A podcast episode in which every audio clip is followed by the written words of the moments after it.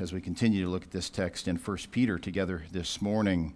We look to the Lord to teach us from it a very hard but very important truth.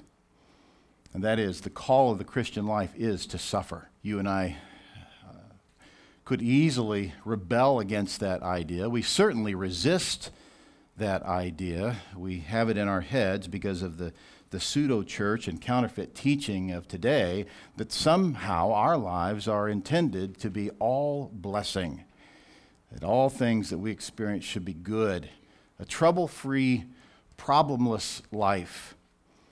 And this really fits well with the region of the world in which we live, doesn't it?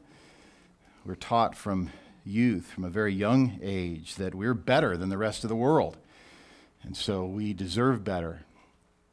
The reality is, for those who are in Christ, perhaps in some senses, it's more difficult to live in a culture like this, to grasp the truths of the Scripture without superimposing some kind of Americanized idea on its text. But we have the great privilege of being indwelt by the Spirit of God who would bring conviction to us when we stray from what the Bible actually teaches and find ourselves enriched and encouraged and strengthened by others who hold to a belief in the sufficiency of the Word of God. The Word of God is not the Reader's Digest, it's not an encyclopedia, it's not a self help book, it's not about you feeling better about you. It is about you understanding the character of God that you would trust Him and ultimately that the blessings that you enjoy for all eternity would in turn result in His glory. And we have the great privilege to have been predestined for that. This is the, the teaching of the Scripture in every book of the Bible. God is sovereign. And yet, man, in his willful and prideful bent, wants to believe that he has a free will, that he somehow can affect the outcome of his eternity in terms of what God has predestined and predetermined. He wants to do away with all those texts that point to the reality and even say explicitly in clear and crystal terms that God has predestined some for salvation. He fights against that. Man does not want to believe what God has said about himself. He does everything he possibly can to rescue God from his own message, and therefore he pollutes and clouds that message for other people who are already selfishly bent, thinking that they somehow deserve better than what they're actually getting, when in fact they deserve far worse. We are born in sin, conceived in sin, David says in Psalm 51. There is no one who is righteous, no, not one. We are dead in our trespasses and sins, unable to choose Christ even. And it takes a real twisting of the scripture to make dead mean something other than dead. And so, if we are to suffer, we ought to be willing to grasp the reality that that suffering is an opportunity for us to display the glory of Christ and how we respond to it. Peter is writing here to people who are owned by other people. He's writing to house slaves, those who are under the imprisonment, the captivity of, of others. And they're Christians. Those to whom he writes are Christians. And so he doesn't say anything to them about, you know, standing up for yourself, letting people know that you deserve better. It's all about suffering with endurance and with patience and it would be one thing to suffer in a circumstance where you deserve the suffering. But Peter has made it very clear to us you don't get any credit for that. That's the word he uses. There is no credit for suffering when you have sinned. But what we are called to do is suffer, in essence, when we don't deserve it. In other words, for things that we haven't done.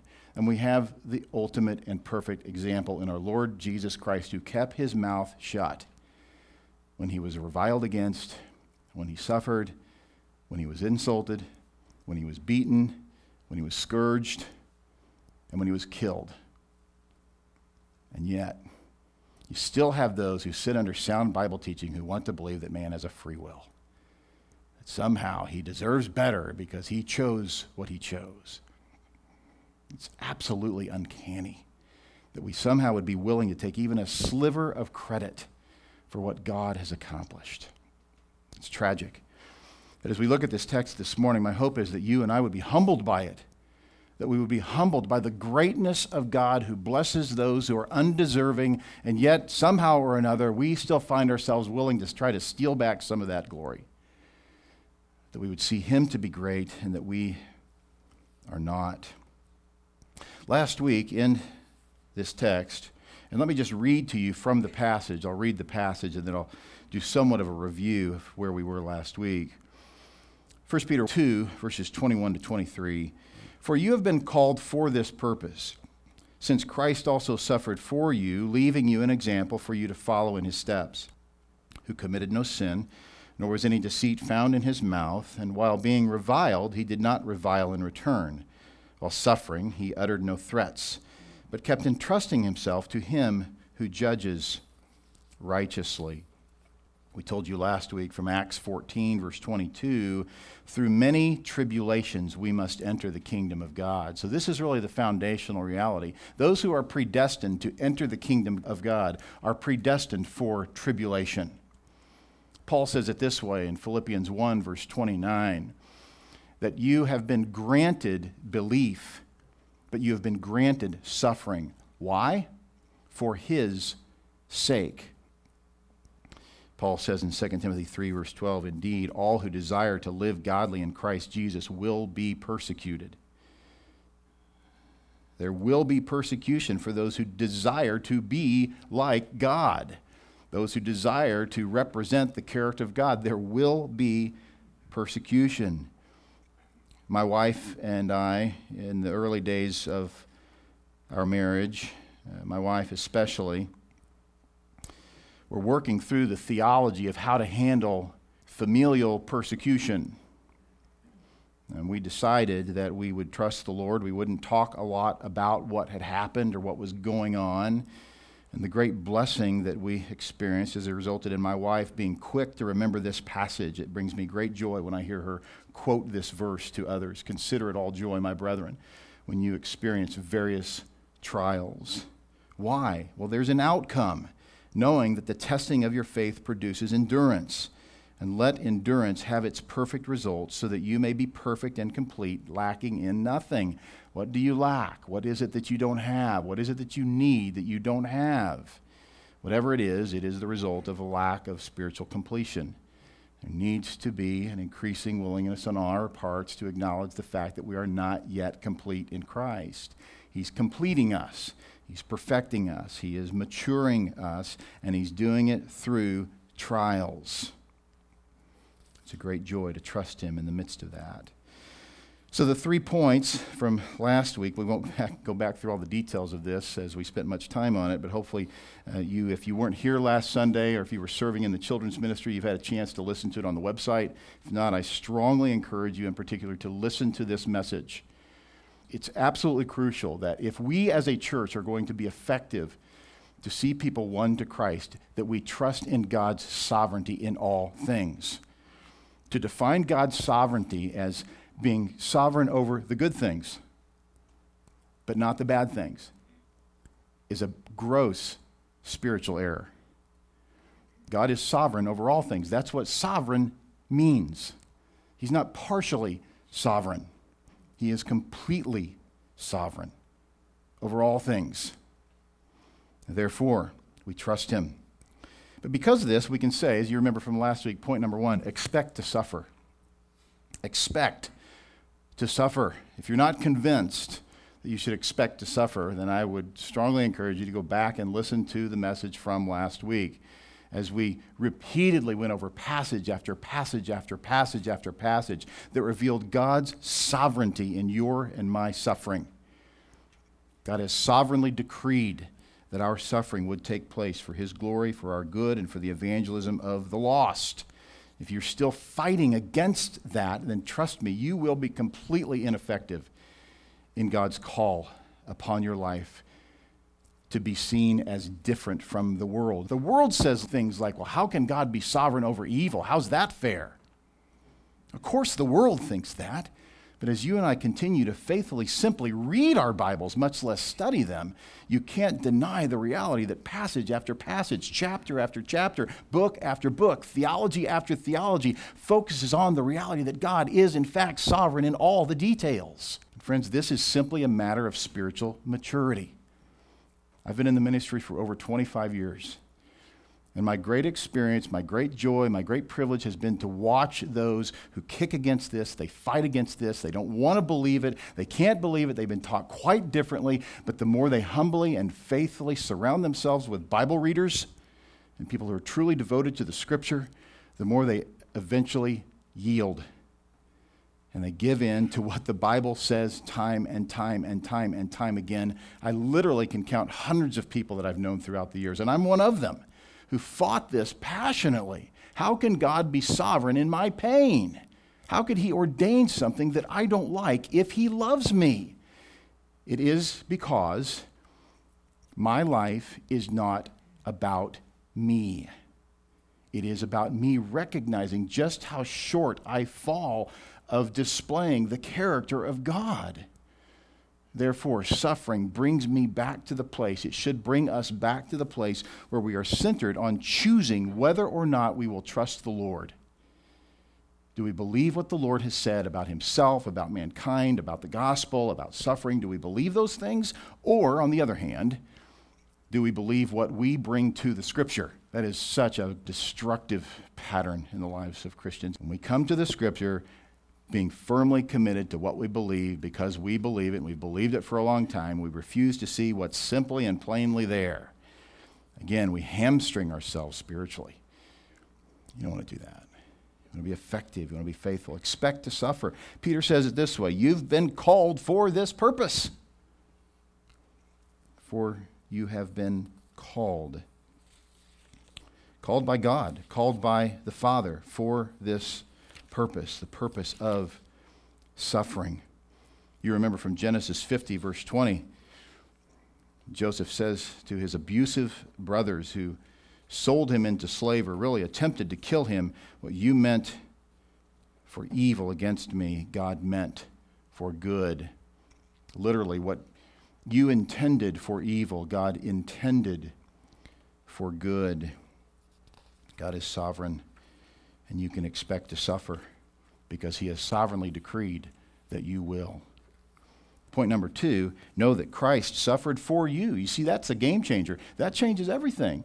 When we say, oh, my word, I'm called to suffer, well, what's that all about? But we recognize the fact that the Savior, who did not deserve to suffer, suffered for you, right? He suffered on your behalf. He chose suffering so that he would receive that suffering for you. How then, back to point one, how then can I reject his sovereign ordination of suffering in my life? He ordained that at the hands of sinful, evil men, he predetermined in eternity past that his son would be executed at the hands of evil, wicked, sinful men. How then can we look at the suffering that we experience in the home or outside the home or wherever? How is it that we look at that suffering and feel as though we are able to demand better? He suffered for you. That's exactly what Peter says. Since Christ also suffered for you. Literally, specifically, individually. Don't see it any other way. He died for the body, and He died for every member of the body. Point number three suffer as he suffered. Not necessarily in the exact same details. I don't expect to see you hanging from a cross. That's probably not going to happen. I doubt very much that you'll be whipped with a cat of nine tails and have your skin ripped from your back. That's not what Peter is calling us to when he says, leaving you an example for you to follow in his steps, but that you would be willing to suffer however. However, the suffering shapes out, that's how you would be willing to suffer. You would embrace it for exactly what it is. It's not to say that you're to run around looking for it. We pointed that out, right? That would be false martyrdom. It would be self righteous. Look at me. I'm not only suffering, I'm, you know, I'm walking out in front of city buses just so I can suffer for the sake of Jesus. That's false pride, uh, false humility, true pride. Suffer as he suffered. I pointed out last week that this, this term hupogrammon, that's translated as example, is an underwriting. Many times this term is used for educational circumstances where children were given some sort of drawing or writing to trace. So that writing or that drawing that sits underneath, and then you got a blank sheet of paper, right, that sits on top, and the child draws that out.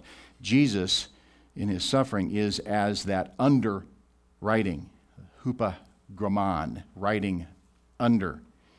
So as a result, he who traces that then is arriving at a near exact picture of what that underwriting is, that writing underneath. So you're to see him that way, as if his life is that template. And you're to follow in his steps. It's a, uh, it's a wonderfully picturesque term, the idea in his steps, that as he walked, you would walk.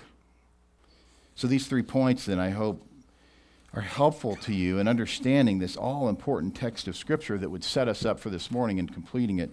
Point number four suffer with patient endurance. Suffer with patient endurance. Our text goes on in verse 22 to speak of the Lord Jesus Christ in this way who committed no sin, nor was any deceit found in his mouth. And while being reviled, he did not revile in return. While suffering, he uttered no threats. This morning, we'll talk about what Jesus didn't do, but also talk about what he did do. Right now, we want to talk about what he didn't do. In his example, these are things that he did not do. First, commit sin. He who committed no sin. Literally, sin he did not. There is no sin in him. One thief on the cross said to the other, And we indeed are suffering justly, for we are receiving what we deserve for our deeds. But this man has done nothing wrong. Luke 23 41. In Hebrews 4 15, for we do not have a high priest who cannot sympathize with our weaknesses. This is what the Old Testament Jew had.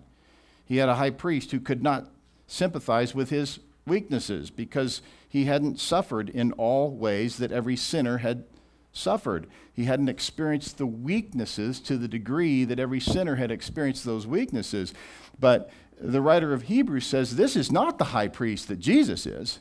Jesus is not a high priest who cannot sympathize with our weaknesses.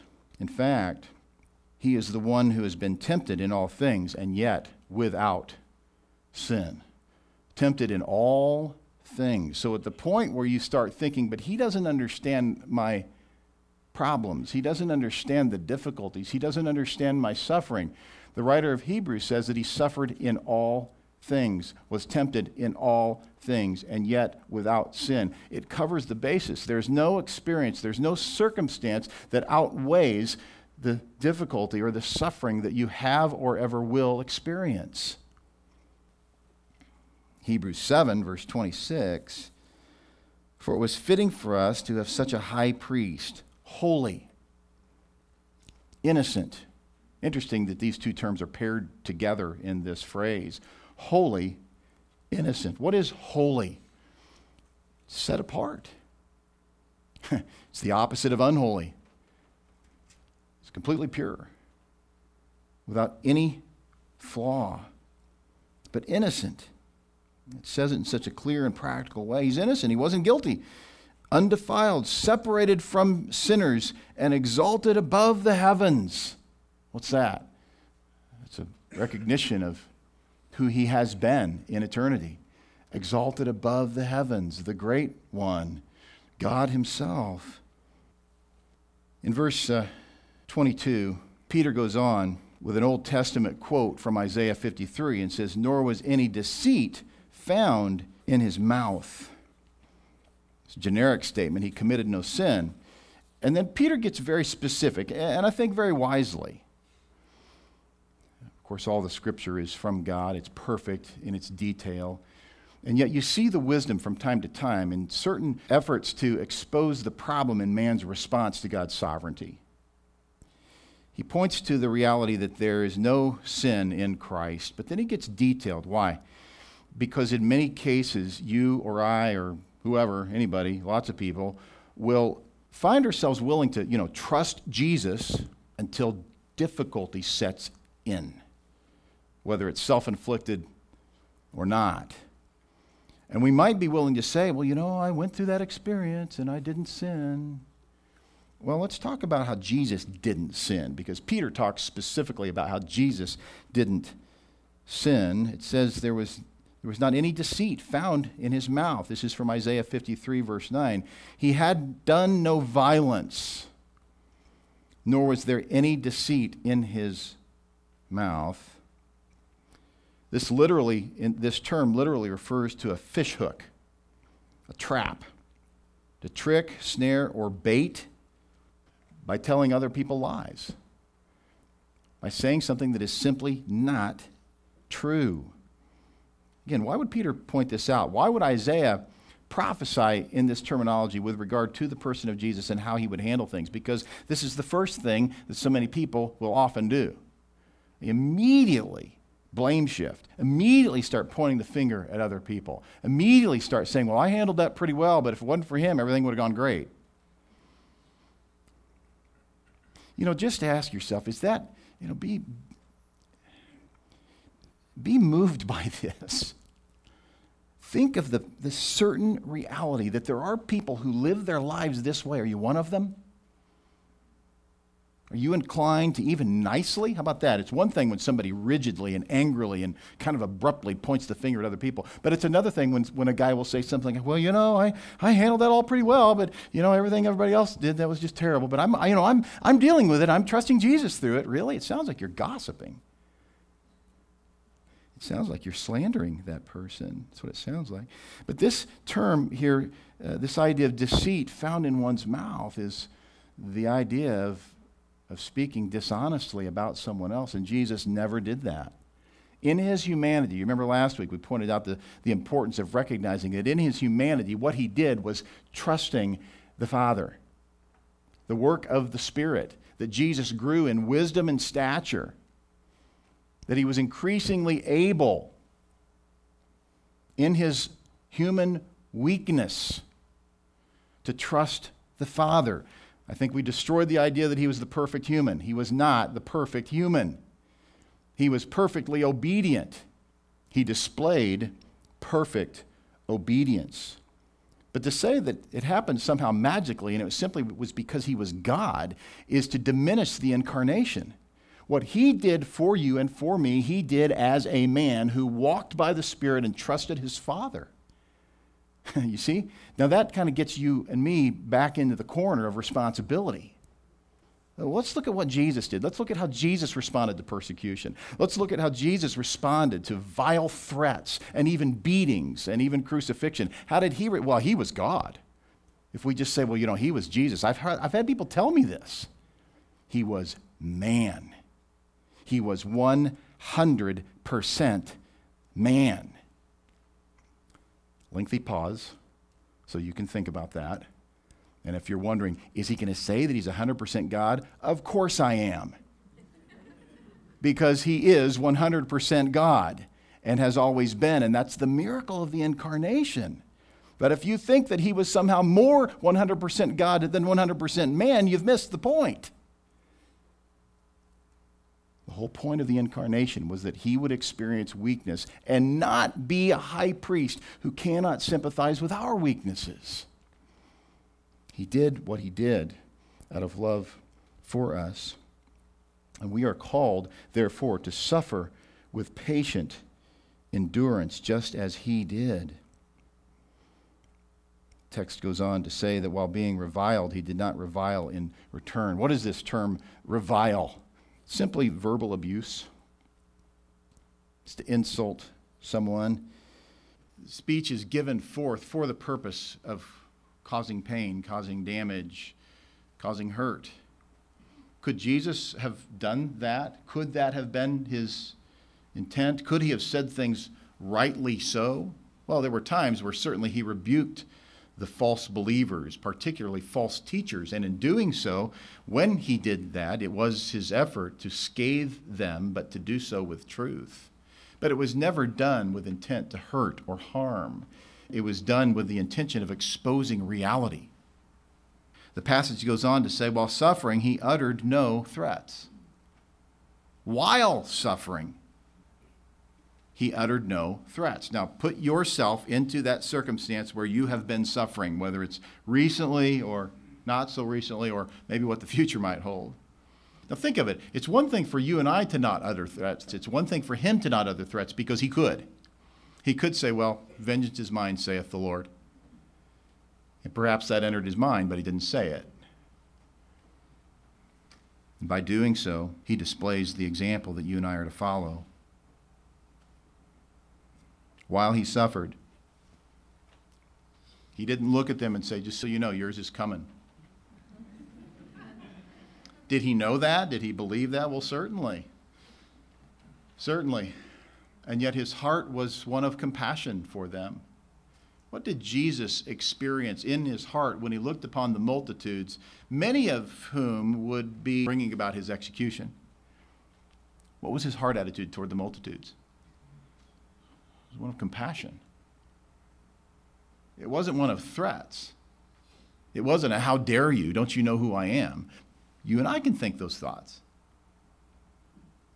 How, how could you possibly treat me that way when I've been so good to you? In Matthew 27, we see the record of this. Here's how it goes Matthew 27, verse 11. Now, Jesus stood before the governor, and the governor questioned him, saying, Are you the king of the Jews? And Jesus said to him, It is as you say. And while he was being accused by the chief priests and elders, he did not answer. Then Pilate said to him, Do you not hear how many things they testify against you? And he did not answer him with regard to even a single charge.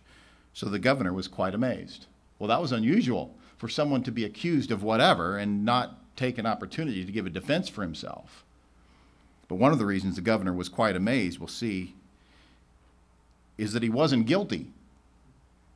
I mean, everybody, everybody, you know, wants to explain how they're not guilty. Here's a guy who is not guilty and doesn't say a word. Verse 15 Now at the feast, the governor was accustomed to release for the people any one prisoner whom they wanted. At that time, they were holding a notorious prisoner called Barabbas. So when the people gathered together, Pilate said to them, Whom do you want me to release for you? Barabbas or Jesus, who is called the Christ. For he knew that because of envy they had handed him over. You see that? He knew he wasn't guilty. He knew that it was envy, that he was stealing their show, in essence. At least that's what they thought. While he was sitting on the judgment seat, his wife sent him a message saying, Have nothing to do with this righteous man for last night I suffered greatly in a dream because of him. Conviction. There was an awareness somehow, somewhere, she had heard of his righteousness. Perhaps God gave her the dream that was still happening in this era. And the result was that she was scared of what? What was she scared of? What's the one thing she says about him? His righteousness. She fears his righteousness. Honey, stay away from that guy. He's too good. He's going to expose everything. This is really going to be a problem. Just get away from him, whatever it takes. But the chief priests and the elders persuaded the crowds to ask for Barabbas and to put Jesus to death. But the governor said to them, Which of the two do you want me to release for you? And they said, Barabbas.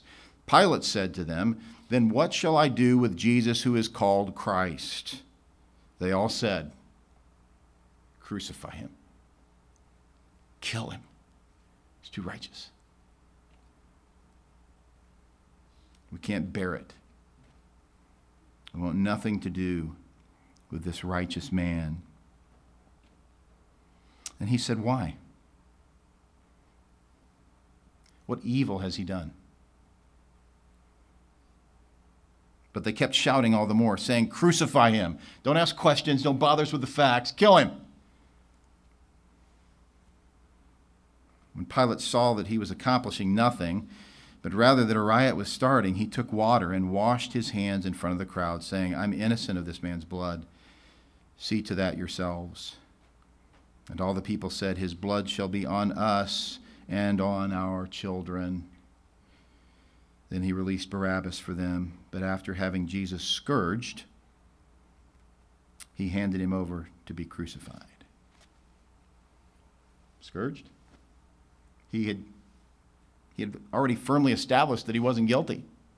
Was Fear of man, obviously, no fear of God. And, and yet, the absolute, precisely perfect, sovereignly decreed opportunity for the Savior to endure suffering with patience. Why? For you. For you. He suffered for you. He suffered as an example for you. What the text says.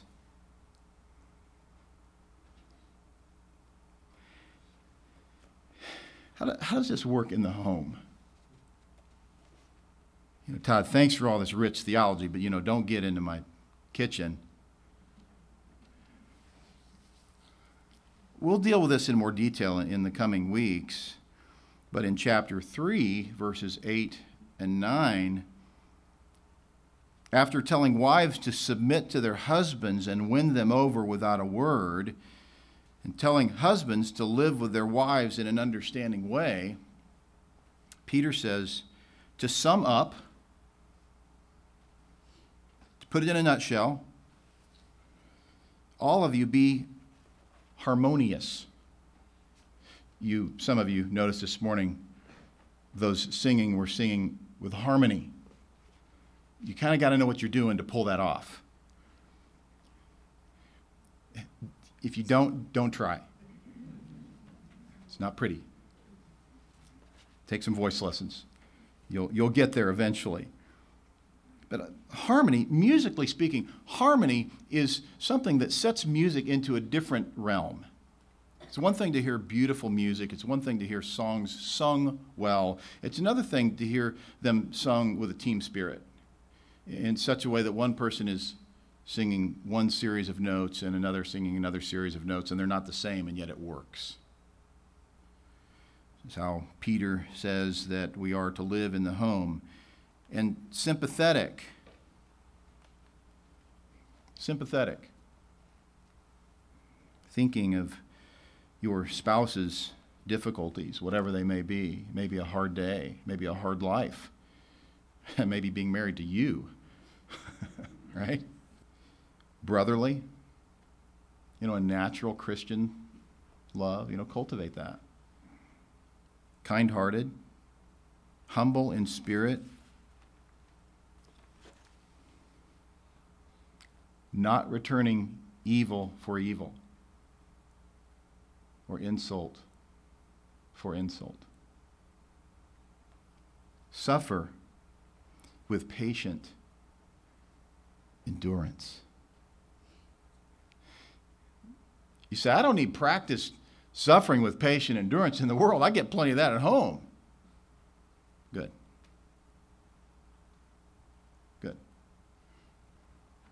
Some point along the way, your spouse is going to sin. I do a lot of marriage counseling or have over the years, premarital, postmarital, postmarital, that's not the right word, uh, during marital. And I've had people say to me, you know, we never argue. And I say, you are so funny. the home is a great place to learn to trust the Lord. 1 Corinthians 10, verses 13 and 14. Paul says, No temptation has overtaken you, but such as is common to man. And God is faithful, who will not allow you to be tempted beyond what you are able, but with the temptation will provide the way of escape also, so that you will be able to endure it. Therefore, my beloved, flee from idolatry.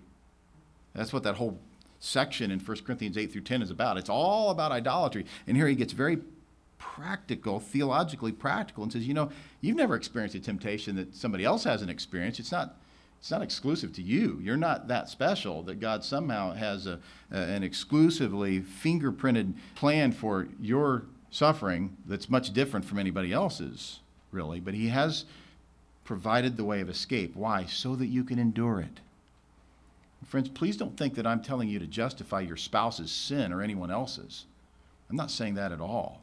And when I say good that you're experiencing suffering, I say good that you have an opportunity to display Christ in your home. In Mark 14, verse 53, they led Jesus away to the high priest, and all the chief priests and the elders and the scribes gathered together. Peter had followed him at a distance right into the courtyard of the high priest, and he was sitting with the officers and warming himself at the fire. Now, the chief priests and the whole council kept trying to obtain testimony against Jesus to put him to death, and they were not finding any. You see that? There was a deliberate, strategic effort to find things about Jesus that he had done wrong. They weren't finding any. I mean, they were working hard at it, and it wasn't coming together for them.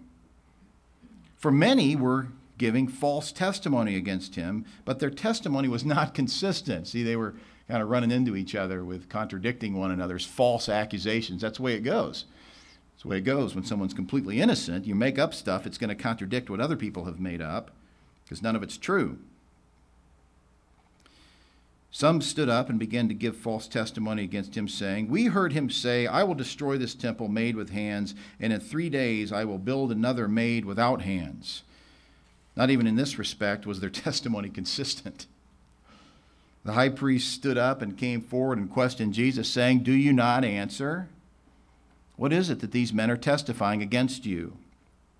But he kept silent and did not answer.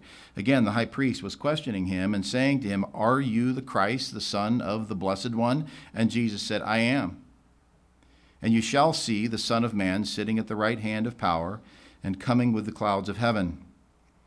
Tearing his clothes, the high priest said, What further need do we have of witnesses? You have heard the blasphemy. How does it seem to you? And they all condemned him to be deserving of death. Some began to spit at him and to blindfold him and to beat him with their fists and to say to him, Prophesy. And the officers received him with slaps in the face. See, this is this is abuse. This is beyond slander. It's beyond insult. It's physical mistreatment. In Luke 9 23, Jesus says, If anyone wishes to come after me, he must deny himself. He must take up his cross daily and follow me. For whoever wishes to save his life will lose it, but whoever loses his life for my sake, he is the one who will save it. For what is a man profited if he gains the whole world and loses or forfeits himself? Can you suffer with patient endurance? Or do you believe that you must defend yourself? You must set the record straight. People are saying things that aren't true. I got to straighten them out. Is that your MO? Set the record straight? Or do you find it a privilege? Do you find it a blessing uh, that you are called to walk in his steps? That he has given you a perfect example, and that perfect example is one that did not return revile for revile, insult for insult. It did not result in threats while suffering. You see those moments of suffering, those times of abuse, those times of insult, those times of slander as opportunities to suffer with patient endurance. Point number five And I believe this is really the glory of the book of 1 Peter. This is the point of Peter's heart. This is where he is headed. He hits this and he bounces off of it with all kinds of other instructions, directions, commands. It's all rooted in this. He kept entrusting himself to him who judges righteously. He kept entrusting himself to him who judges righteously. This is why he could endure the cross for the joy that was set before him, because he knew that his Father judged justly. The Father cannot do that which is unjust.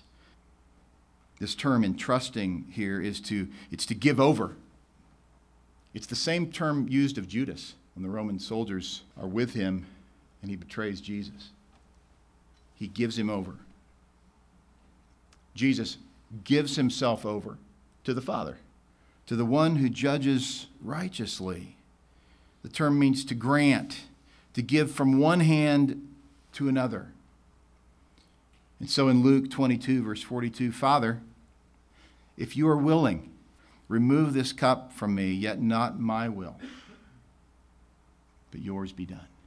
How, how really? How's that? How are their wills different? I thought they are one. Jesus said, I and the Father are one because he became a man and he divested himself. He separated himself from his deified prerogatives. He did not stop being God for an instant, ever, never will, never has. He couldn't. God can't be not God.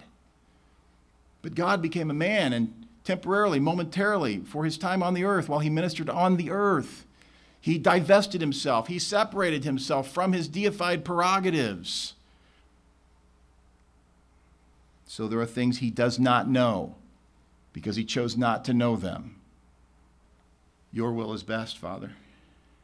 You're the righteous judge. You cannot do that which is unrighteous. My role is to trust you. I came to do your will.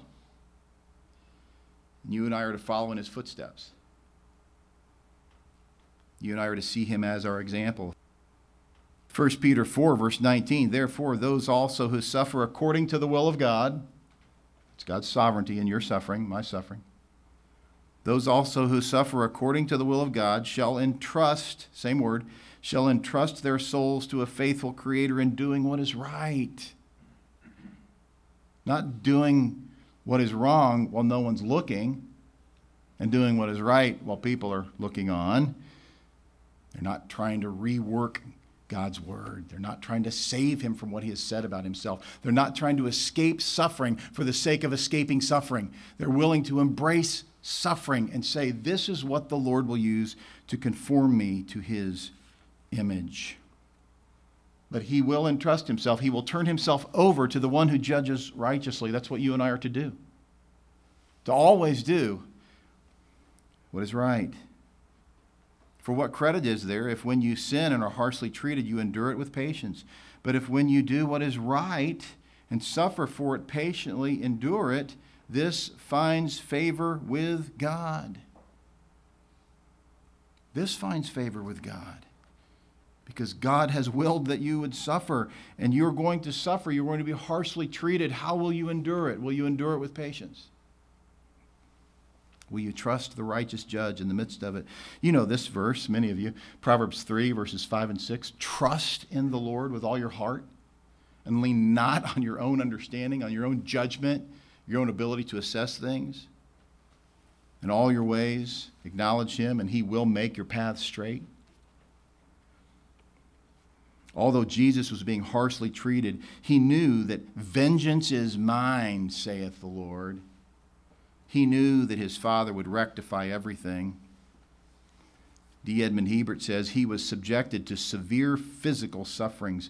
He was struck in his face, crowned with thorns, beaten with a reed, scourged, forced to bear his own cross, and crucified.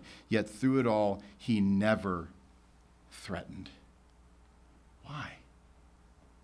Why? How could he keep his mouth shut? He kept entrusting himself to him who judges righteously. What are you inclined to trust in and trust yourself to when you are mistreated? Be honest. Think it through. I'm not asking you to answer out loud, but think about it. Where does your mind go? Are you trusting you to be able to, to rectify things, to straighten the record? How about this? Are you trusting the person that eventually they're going to be smart enough to agree with what you've already said? Many times we entrust ourselves to those who we're arguing with, believing that that person is eventually going to be able to agree with me, so I'm going to pound them into it. Trust psychology? By the way, where was the church 200 years ago without psychology? Ever think of that? Christian psychology, it's an oxymoron. Born out of the idea that man is basically good, contrary to everything the scripture says about man. You trust food? Medication? I don't know what the stats are now regarding how much money is spent on anxiety medication, but it's a lot. And it's a tragic reality that there are those in the church who trust in medication rather than trusting in the Lord. But Jesus wasn't looking for a Ritalin prescription. What was he doing? He was entrusting himself to the one who judged righteously. Was anyone ever more abused than Jesus? He said, Well, you don't, you don't know what I've been through. Was anyone ever abused more than Jesus? What did Jesus trust in? Jesus trusted the Father. Why? Because the Father was trustworthy. Where's your trust? You trust in the movies? How about this? You trust in people. And yeah, you want to surround yourself with people who are in fact trustworthy, but is there a person who is your ultimate go to and not the Lord? Is the Holy Spirit your counselor? Trusting in the Father with regard to the fact that He loves you and He has the very best for you. Where is your trust? Do you know that by trusting in something or someone other than the righteous judge, you forsake the blessings of trusting Him? What are you turning to that is resulting in a lack of blessing from the Lord? What are you, think of it, what are you saying to the Lord when you turn to something other than Him in the midst of your suffering? Abuse, slander, whatever difficulty you're experiencing. What are you saying to the Lord? How do you think He's going to deal with you in that regard, that you're rejecting the reality that he has said he is trustworthy. Exodus 20, verse 3 says, You shall have no other gods before me. How could the Son trust the Father this way? The passage tells us that he entrusted himself to him who judges righteously. He trusted his perfect, sovereign righteousness. No one else is trustworthy. No one, not like this not like he is. He is trustworthy. He will avenge all evil. He will care for you. He will provide for you. He can only do that which is righteous and cannot do what is unrighteous. He can only do what is good. He cannot do evil, but he can use evil. He can use it. He can even intend it. He can even ordain it Friends, this is polarizing truth. But when it gets down to this issue, the need for you to suffer with patient endurance, this is what results in spiritual maturity. It results in effective evangelism. It results in responsibility, results in a willingness to live your life in such a way that exhibits God's holiness, despite the fact that man is going to do all kinds of things to produce fear in you, to convince you to do otherwise. You see, you and I can trust the Father and remain silent while being insulted, slandered, and while suffering because He's sovereign. How much more amazing that our example did not sin, was tempted to the full, and gave himself over to his Father who judges righteously. How much more amazing that he trusted the Father when he could have made change take place in the moment, and yet are you and I inclined to do at times? To trust self, to break out of the circumstance, to change the circumstances. I just want the circumstances to change.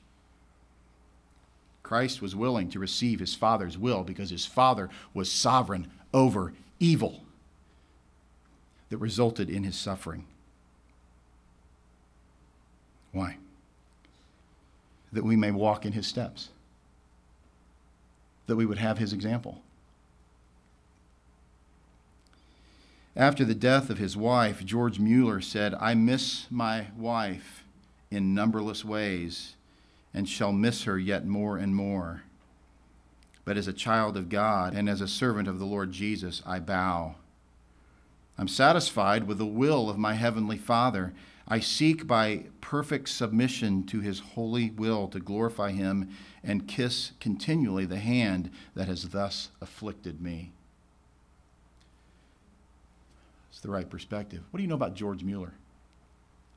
An evangelistic machine. Why? He trusted the Lord. He trusted in God's sovereignty and ministered to orphans. And so effectively, many came to Christ. For a man who is suffering, he requires much more than better circumstances to attain joy. The joy that he thinks he will have by changed circumstances will only result in awareness of the fact that nothing will bring him joy. He must know that God, who is sovereign, is also trustworthy. God, who is sovereign in your suffering, is also trustworthy. The suffering that you endure is for his glory, but for your better good, your conformation to the person of Christ, but that you would ultimately experience the joy that he has set apart for you. John Calvin said, No one will calmly and quietly submit to bear the cross except those who have learned to seek their happiness beyond this world. When you have a small God, a low view of God, your suffering suddenly becomes completely and only about those who are used by God to achieve it. Peter says at the beginning of this letter, those who are chosen according to the foreknowledge of God the Father by the sanctifying work of the Spirit to obey Jesus Christ and be sprinkled with his blood. To obey Jesus Christ. Chosen for obedience to Jesus Christ, which is really, really easy to feign in certain circles. Verse 3 Peter says, Blessed be the God and Father of our Lord Jesus Christ, who according to his great mercy has caused us to be born again to a living hope through the resurrection of Jesus Christ from the dead. Where's your hope? Are you trusting in him? Trusting in the Father? Trusting in something you've done?